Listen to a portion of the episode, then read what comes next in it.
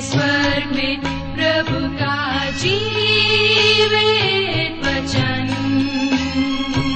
सृष्टि निर्माता भी है यही वचन। प्रिय श्रोता, नमस्कार। सत्यवचन कार्यक्रम में आप सभी का हार्दिक स्वागत है। और हमें विश्वास है कि आप सब परमेश्वर के अनुग्रह से ठीक हैं और आज के इस बाइबल अध्ययन में सम्मिलित होने के लिए तैयार हैं। जैसा कि आपको मालूम है कि इन दिनों हम पवित्र शास्त्र बाइबल के नए नियम में से तिमुथियस के नाम पॉलुस प्रेरित की दूसरी पत्री का विस्तार से अध्ययन कर रहे हैं। तो आइए, आज के इस बाइबल अध्ययन को हम आरंभ करें। प्रस्तुत है कार्यक्रम सत्यवचन।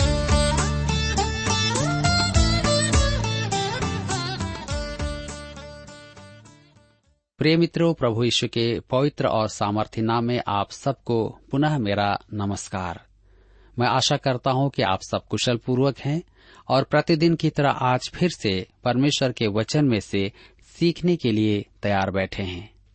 मैं आप सभी मित्रों का इस कार्यक्रम में स्वागत करता हूँ और अपने उन सभी नए मित्रों का भी जो पहली बार हमारे इस कार्यक्रम को सुन रहे हैं। मैं आपकी जानकारी के लिए बता दूँ कि हम इन दिनों बाइबल में से दूसरा तिमोथियस की पत्री से अध्ययन कर रहे हैं। पिछले अध्ययन में हमने देखा कि पॉलुस तिमोथियस से कहता है कि हम परमेश्वर की संतान हैं और इस संसार में हमें एक अच्छा योद्धा बनना है, एक अच्छा सैनिक बनना है, एक अच्छा विश्वासी बनना है और अपने दौड़ को, जो मसीही जीवन की दौड़ है, उसको मसीह में होकर के पूरा करना है।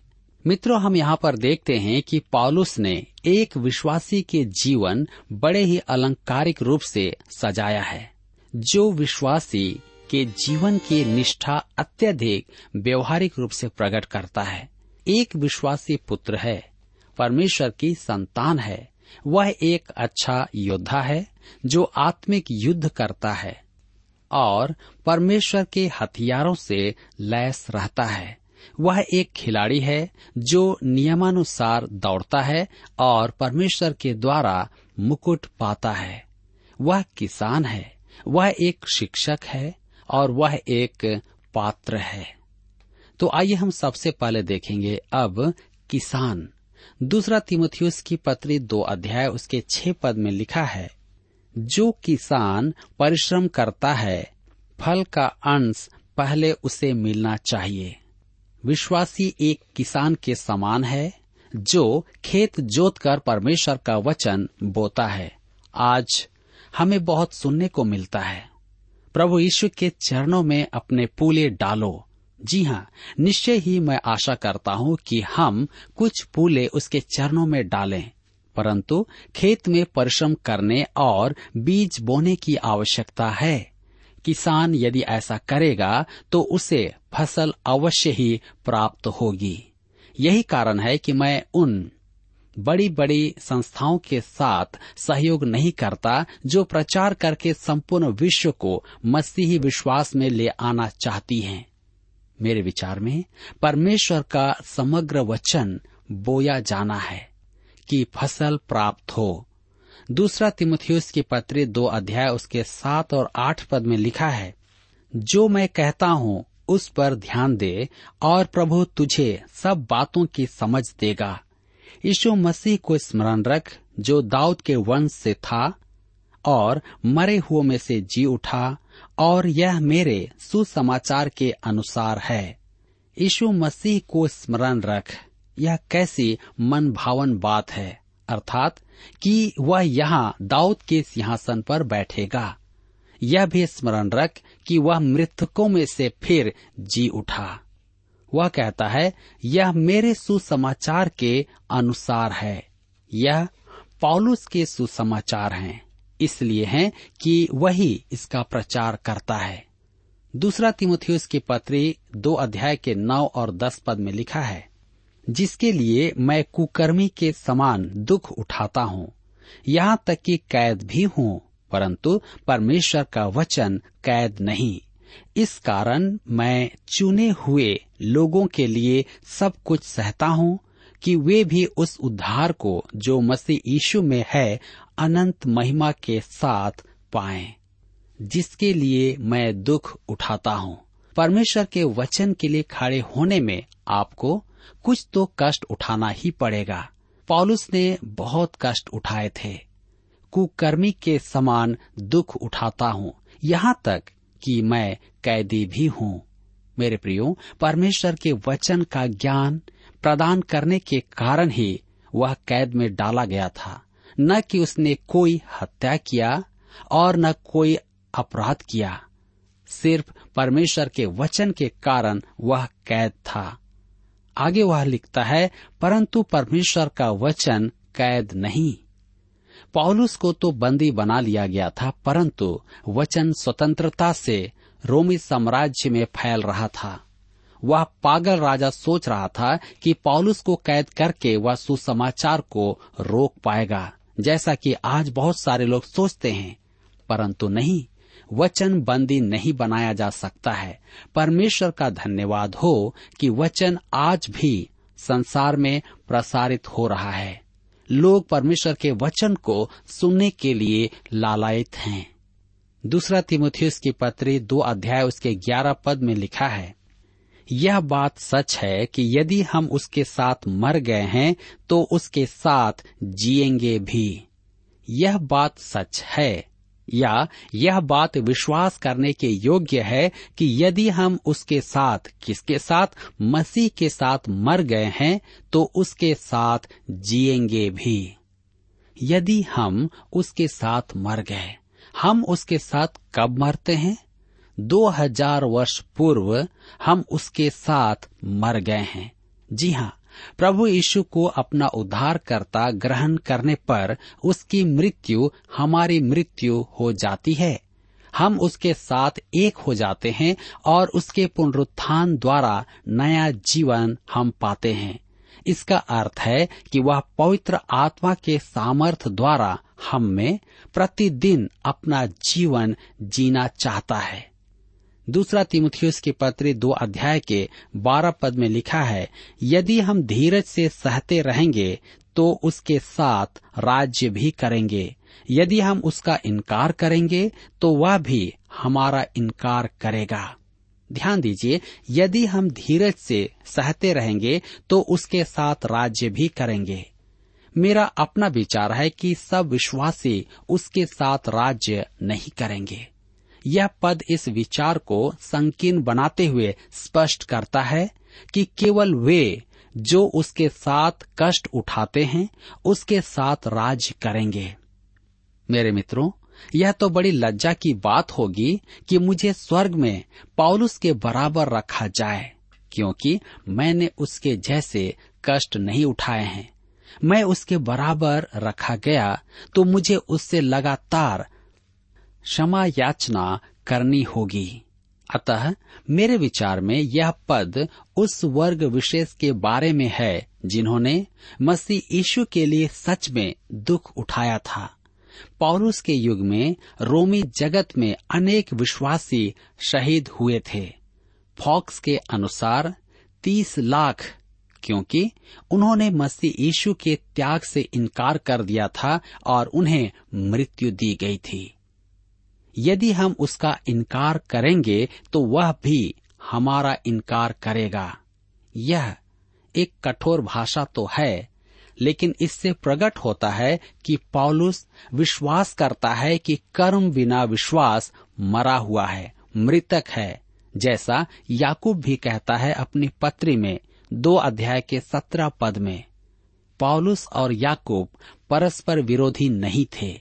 याकूब विश्वास के कर्मों की चर्चा करता है और पॉलुस कहता है कि सच्चा विश्वास कर्म उत्पन्न करता है। कॉलविन ने इसी बात को इस प्रकार से कहा था, केवल विश्वास के द्वारा उद्धार है, परंतु विश्वास केवल अकेला ही नहीं है। दूसरा तिमुथियस की पत्री दो अध्याय के तेरह पद में हम पढ़ते हैं, यदि हम अविश्वासी भी हों तो भी वह विश्वास योग्य बना रहता है, क्योंकि वह आप अपना इनकार नहीं कर सकता। लिखा है, वह आप अपना इनकार नहीं कर सकता। जी हाँ वह झूठे को सच्चा स्वीकार नहीं करेगा। यही कारण था कि उसने अपने समय में, अपने समय के धर्म गुरुओं का ऐसा तिरस्कार किया था और उन्हें ढोंगी कहा था। क्योंकि वे भीतर से जो थे, वे नहीं हैं। वह बाहर जो दिखाते हैं, वे कुछ और थे। यदि प्रभु यीशु किसी ढोंगी को स्वीकार कर ले तो वह स्वयं का इनकार करता है, क्योंकि वह सत्य है। अतः, मेरे मित्रों, हमें सच्चे विश्वासी होना है, न कि ढोंगी।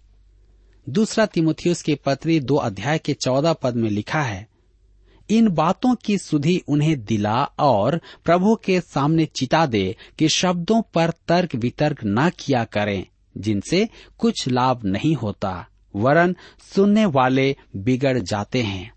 शब्दों का तर्क वितर्क न किया करें। परमेश्वर के जन गंभीर बातों पर ध्यान केंद्रित करें। जी हाँ हमें व्यर्थ की बातों पर, दार्शनिक विचारों पर और मतभेदों पर समय नहीं गंवाना है। मुझे एक परमेश्वर के दास ने लिखा कि वह हमारे सेवा को सराहता है और अपने कलिसिया को हमारी टीका एवं रूपरेखा पढ़ने का सुझाव देता है, जबकि हम हर बात में एक मत नहीं है। कुछ बातों में मैं उनसे सहमत नहीं होता हूँ तो कुछ बातों में वह मुझसे सहमत नहीं होते हैं। शायद स्वर्ग में जाने के बाद हम इस सत्य को समझ पाएँगे कि प्रत्येक प्रश्न के तीन पक्ष हैं। आपके विचार, मेरे विचार और सत्य। इसलिए प्रभु यीशु को हमें, अर्थात हम विश्वासियों को ठीक करना होगा। महत्वपूर्ण बात तो यह है कि हम मुख्य बात पर सहमत हैं तो विवाद न करें। यही तो हम दोनों चाहते हैं।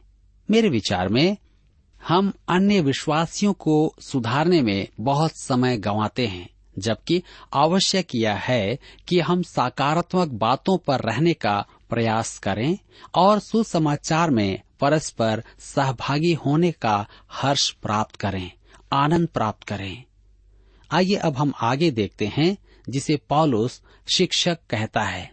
दूसरा तिमुथियुस की पत्री दो अध्याय, उसके पंद्रह पद में लिखा है अपने आप को परमेश्वर का ग्रहण योग्य और ऐसा काम करने वाला ठहराने का प्रयत्न कर, जो लज्जित होने ना पाए और जो सत्य के वचन को ठीक रीति से काम में लाता हो। परमेश्वर का ग्रहण योग्य, जो वचन को ठीक रीति से काम में लाता है। अध्ययन करो और यथा संभव परमेश्वर का ग्रहण योग्य होने का प्रयास करो। वचन के शिक्षक को परमेश्वर के वचन का चेष्टा करने वाला विद्यार्थी होना है। जी हाँ वचन को ठीक रीति से काम में लाता हो। वचन को ठीक रीति से काम में लाने के लिए हर एक विश्वासी को एक शिल्पकार के समान होना है। उसे समझना है कि वचन सत्य का एक गट्ठर है, जिसमें यथोचित विभाजन किया गया है। बाइबल की रचना निश्चित नियमों और रचना के आधार पर की गई है, जिसे वचन के अध्ययन के समय ध्यान में रखना आवश्यक है कि उसका पालन किया जाए। मेरे मित्रों, आप यदा कदा एक पद निकालकर गद्यांश को अनदेखा नहीं कर सकते हैं। यह बहुत आसान है, परंतु बाइबल ऐसी पुस्तक नहीं है। यही कारण है कि मैं संपूर्ण बाइबल की शिक्षा पर बल देता हूँ। बहुत सारे लोग बाइबल को यहाँ वहाँ से पढ़ते हैं और उसके संदर्भ को ठीक से नहीं देखते और उसका गलत अर्थ निकालते हैं। मैं एक अंश प्रस्तुत करता हूँ, जो एक ऐसे मनुष्य को प्रकट करता है जिसने बाइबल की अखंडता को, उसके विभाजन को, उचित विभाजन नहीं समझता है। यह अंश मैं एक लेख में से प्रस्तुत करता हूँ। संक्षेप में, जो तीन हज़ार वर्षों से अधिक समय में अनेकों हाथों द्वारा लिखी गई बाइबल को कहना कि वह साठ से अधिक पुस्तकों का अव्यवस्थित संग्रह है, जो प्राय अरुचिकर, अपरिष्कृत, अस्पष्ट, अस्थिरता और विषमता के साथ रखा गया है। यह पुस्तक के नाम पर कूड़ा है। कविताओं और मत प्रचार का कुंड, विधि विधान, दंत कथा और अंधकार, इतिहास और पागलपन है। यह व्यक्ति शब्दों को अच्छा काम में लेता है।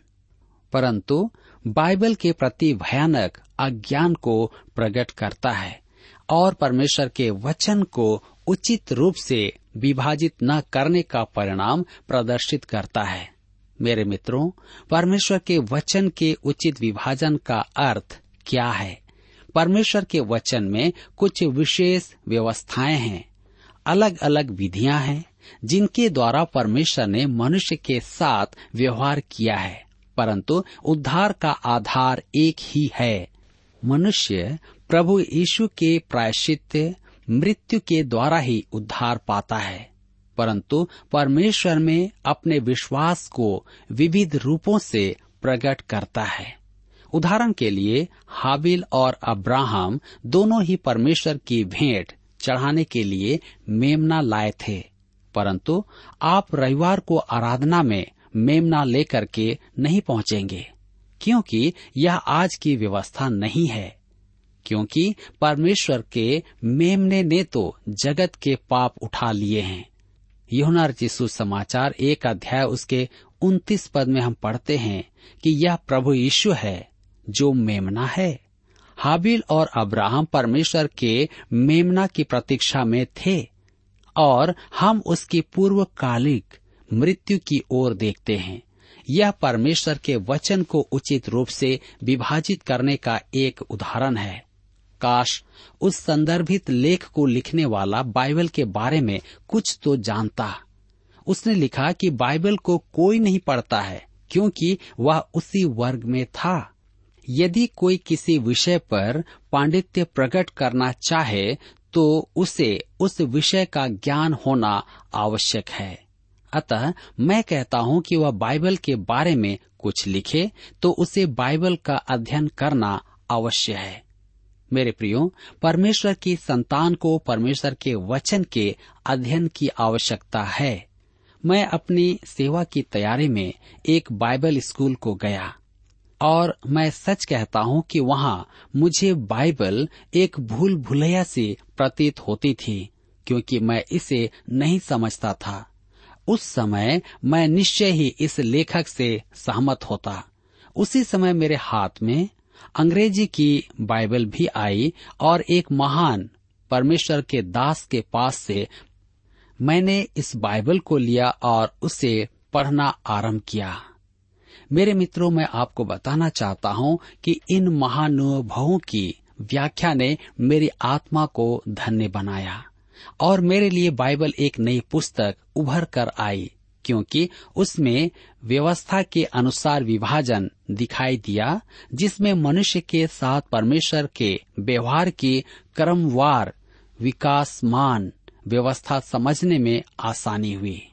उदाहरण के लिए, व्यवस्था और अनुग्रह में अंतर जो धर्मशास्त्र को समझने का मूल है। अतः पौलुस तिमुथियुस से कहता है कि वह परमेश्वर के वचन के अध्ययन में चेष्टारत रहे कि वह एक ऐसा शिक्षक हो जाए जो परमेश्वर के सत्य को उचित रीति से काम में लाता हो। दूसरा तिमुथियुस की पत्री दो अध्याय उसके सोलह पद में लिखा है, पर अशुद्ध बकवाद से बचा रहा, क्योंकि ऐसे लोग और भी अभक्ति में बढ़ते जाएँगे। व्यर्थ की बातों से बचें, उसमें कोई लाभ नहीं है, वे निरर्थक होती हैं। दूसरा तिमुथियस दो अध्याय के सत्रह पद में लिखा है, और उनका वचन सड़े घाव की तरफ़ फैलता जाएगा। हुमिनियूस और फिलेतुस उन्हीं में से हैं। इन दो व्यक्तियों के विषय में मैं कुछ भी नहीं जानता हूँ, परंतु वे निश्चय ही विश्वास का त्याग कर चुके थे। दूसरा तिमोथियस दो अध्याय के अठारह पद में लिखा है, जो यह कहकर कि पुनरुत्थान हो चुका है, सत्य से भटक गए हैं। और कितनों के विश्वास को उलट पुलट कर देते हैं। उस समय कुछ शिक्षकों का कहना था कि मृत को थान हो चुका है और जो जीवित हैं, वे चूक गए हैं, छूट गए हैं। तब वह आगे कहता है? दूसरा तिमुथियस दो अध्याय, उसके उन्नीस पद में। तो भी परमेश्वर की पक्की नींव बनी रहती है और उस पर यह छाप लगी है। प्रभु अपनों को पहचानता है और जो कोई प्रभु का नाम लेता है, वह अधर्म से बचा रहे। यह छाप लगी है, अर्थात मुहर लगी है। मुहर स्वामित्व और प्रामाणिकता की निशानी थी। प्रभु अपनों को पहचानता है। व्यवस्था विवरण की पुस्तक छह अध्याय, उसके आठ और नौ पद में परमेश्वर ने अपनी प्रजा से कहा, इन्हें अपने हाथ पर चिन्ह के रूप में बांधना और ये तेरी आँखों के बीच टीके का काम दे और इन्हें अपने अपने घर के चौखट की बाजुओं और अपने फाटकों पर लिखना। इसराइलियों के घर परमेश्वर के वचन के लिए विज्ञापन पट का काम करें, जिससे कि वे परमेश्वर के आराधक प्रकट हों। आज का विश्वासी क्या करे? वह कैसे प्रकट करे कि वह परमेश्वर की संतान है? जो प्रभु का नाम लेता है, वह अधर्म से बचा रहे। इस प्रकार मनुष्य जान लेगा कि परमेश्वर का जन कौन है, अर्थात विश्वासी कौन है। यही अलग किया जाना है। बुराई से अलग, प्रभु के लिए अलग। यदि आप प्रभु का नाम लेते हैं तो आप पाप में नहीं जिएँगे। दुर्भाग्य से कुछ लोग आधारभूत शिक्षा और विश्वास पर बल देते हैं और पता चलता है कि वे किसी स्त्री के चक्कर में हैं, या कोई पाप में पड़ गए हैं, या बेईमानी करते पकड़े गए हैं। परमेश्वर अपनों को पहचानता है, क्योंकि वह हृदय को देखता है, परंतु संसार तो बाहरी जीवन को देखता है। मेरे मित्रों, संसार पाप का प्रचार ऐसा करता है कि वह अति आकर्षक दिखाई देता है। हम विश्वासी इसकी तुलना में क्या करें? हमारे जीवन, प्रभु यीशु का आकर्षक प्रचार, प्रसार हो, ताकि हमारे जीवन के द्वारा प्रभु को महिमा मिले। आइए अब हम आगे बढ़ें और हम देखेंगे दूसरा तिमुथियुस की पत्री, दो अध्याय उसके बीस और इक्कीस पद। बड़े घर में न केवल सोने चांदी ही के, पर काठ और मिट्टी के बर्तन भी होते हैं। कोई कोई आदर और कोई कोई अनादर के लिए। यदि कोई अपने आप को इनसे शुद्ध करेगा तो वह आदर का वर्तन और पवित्र ठहरेगा और स्वामी के काम आएगा और हर भले काम के लिए तैयार होगा। मेरे मित्रों, यहाँ पर अब हम देखते हैं कि पौलुस पात्र के बारे में बातें करता है। इन पदों में विश्वासी की तुलना एक पात्र से की गई है। किसी पात्र को तभी काम में लिया जा सकता है जब वह स्वच्छ होगा। कल्पना कीजिए कि आप रेगिस्तान में प्यास के कारण मर रहे हैं और तभी आप एक जल के सोते के पास आते हैं। वहाँ दो कटोरे हैं, एक सोने का, अति सुंदर कटोरा है, परंतु वह गंदा है और दूसरा टूटा हुआ कटोरा है, परंतु स्वच्छ है। आप कौन सा कटोरा काम में लेंगे। परमेश्वर आपसे कहीं अधिक बुद्धिमान है। वह गंदा पात्र काम में नहीं लेता है। उसे स्वच्छ पात्र की आवश्यकता है। आपको स्मरण होगा कि प्रभु यीशु ने योहना समाचार अध्याय दो में दाखरस बनाया था। उसने टूटे फूटे पुराने पात्रों में पानी भरवा कर उन्हें अपनी महिमा के निमित्त काम में लिया था। परमेश्वर आज भी स्वच्छ पात्र खोजता है, सुंदर पात्र नहीं। वह चाहता है कि आप परमेश्वर के समक्ष पवित्र हों, शुद्ध हों, ताकि वह आपको अपनी महिमा के लिए इस्तेमाल करे। दूसरा तिमोथियस के पत्र दो अध्याय, उसके बाईस पद में लिखा है, जवानी की अभिलाषाओं से भाग और जो शुद्ध मन से प्रभु का नाम लेते हैं, उनके साथ धर्म और विश्वास और प्रेम और मेल मिलाप का पीछा कर। ओह, वह कितनी बार विश्वास, प्रेम और शांति को एक साथ रख रहा है। वे मसीही जीवन का सार हैं। ये बातें प्रचार मंच से कहने की नहीं, बेंचों पर बैठे आराधकों के जीवन में व्यवहारिक होना है। दूसरा तिमोथियस दो अध्याय उसके तेईस पद में आगे पढ़ते हैं। पर मूर्खता और अविद्या के विवादों से अलग रह, क्योंकि तू जानता है कि इनसे झगड़े उत्पन्न होते हैं। मेरे मित्रों, लोग मुझसे पराया, अनावश्यक बातों पर विवाद करना चाहते हैं, परंतु हमारे पास इसके लिए समय नहीं है। संसार जल रहा है और देर न हो जाए। हमें सुसमाचार सुनाना है ताकि लोग सच्चाई को जान जाएँ। और वे इस जलते हुए संसार में बच जाएँ। अब हम देखेंगे सेवक के बारे में दूसरा तिमोथियस दो अध्याय उसके 24 और 25 पद में लिखा है, प्रभु के दास को झगड़ालू नहीं होना चाहिए, पर वह सबके साथ कोमल और शिक्षा में निपुण और सहनशील हो वह विरोधियों को नम्रता से समझाए क्या जाने? परमेश्वर उन्हें मन फिराव का मन दे कि वे भी सत्य को पहचाने। अंत में विश्वासी एक सेवक है और उसे सबके साथ विनम्र होना है। मेरे मित्रों, ऐसा प्रतीत होता है कि यहाँ विषमता है। योद्धा को लड़ना है और सेवक को लड़ना नहीं है। क्या यह विषमता है? नहीं, यह असंगत, परंतु भक्ति युक्त कथन है। आप सत्य के लिए खड़े हों तो आपकी एक पहचान हो और लोग जाने कि आप कहाँ खड़े हैं। कायर न बने। किसी ने कहा है, कहा जाता है कि शांत रहना सोना है, परंतु कभी कभी वह केवल सुनहरी होता है। मेरे मित्रों, सत्य के लिए खड़े हों, परंतु विरोधियों को नम्रता से समझाएँ। यदि आप किसी को मसीह के निकट लाना चाहते हैं, सत्यता को बताना चाहते हैं तो विवाद न करें यदि वह आपसे सहमत न हो तो उसे असहमत होने दें परंतु उसे परमेश्वर का वचन अवश्य सुनाएँ। दूसरा तिमोथियस दो अध्याय के 26 पद में लिखा है, और इसके द्वारा उसकी इच्छा पूरी करने के लिए सचेत होकर शैतान के फंदे से छूट जाएँ। मेरे प्रियो, यहाँ पर हम देखते हैं कि पौलुस हमें पात्र कहता है, सेवक कहता है, धावक कहता है।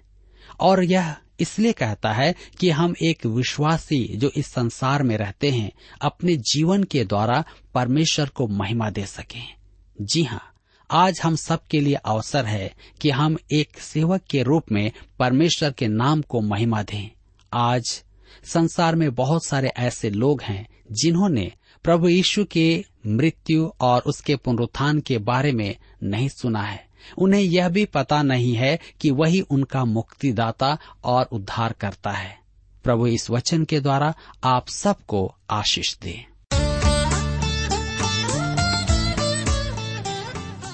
प्रिय श्रोताओ, अभी आप सुन रहे थे बाइबल अध्ययन कार्यक्रम सत्य वचन।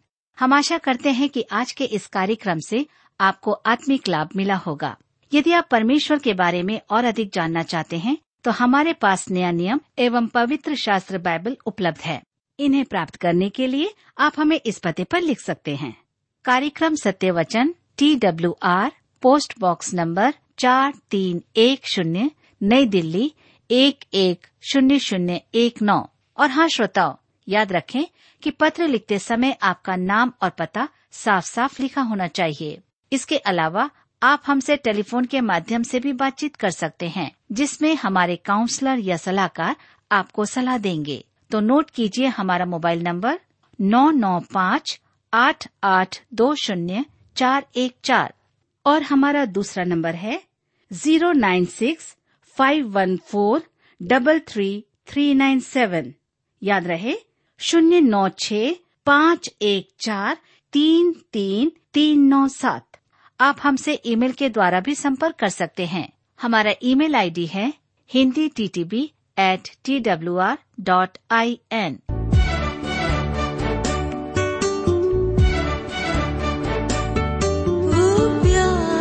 सलीब दिखती है मुझे।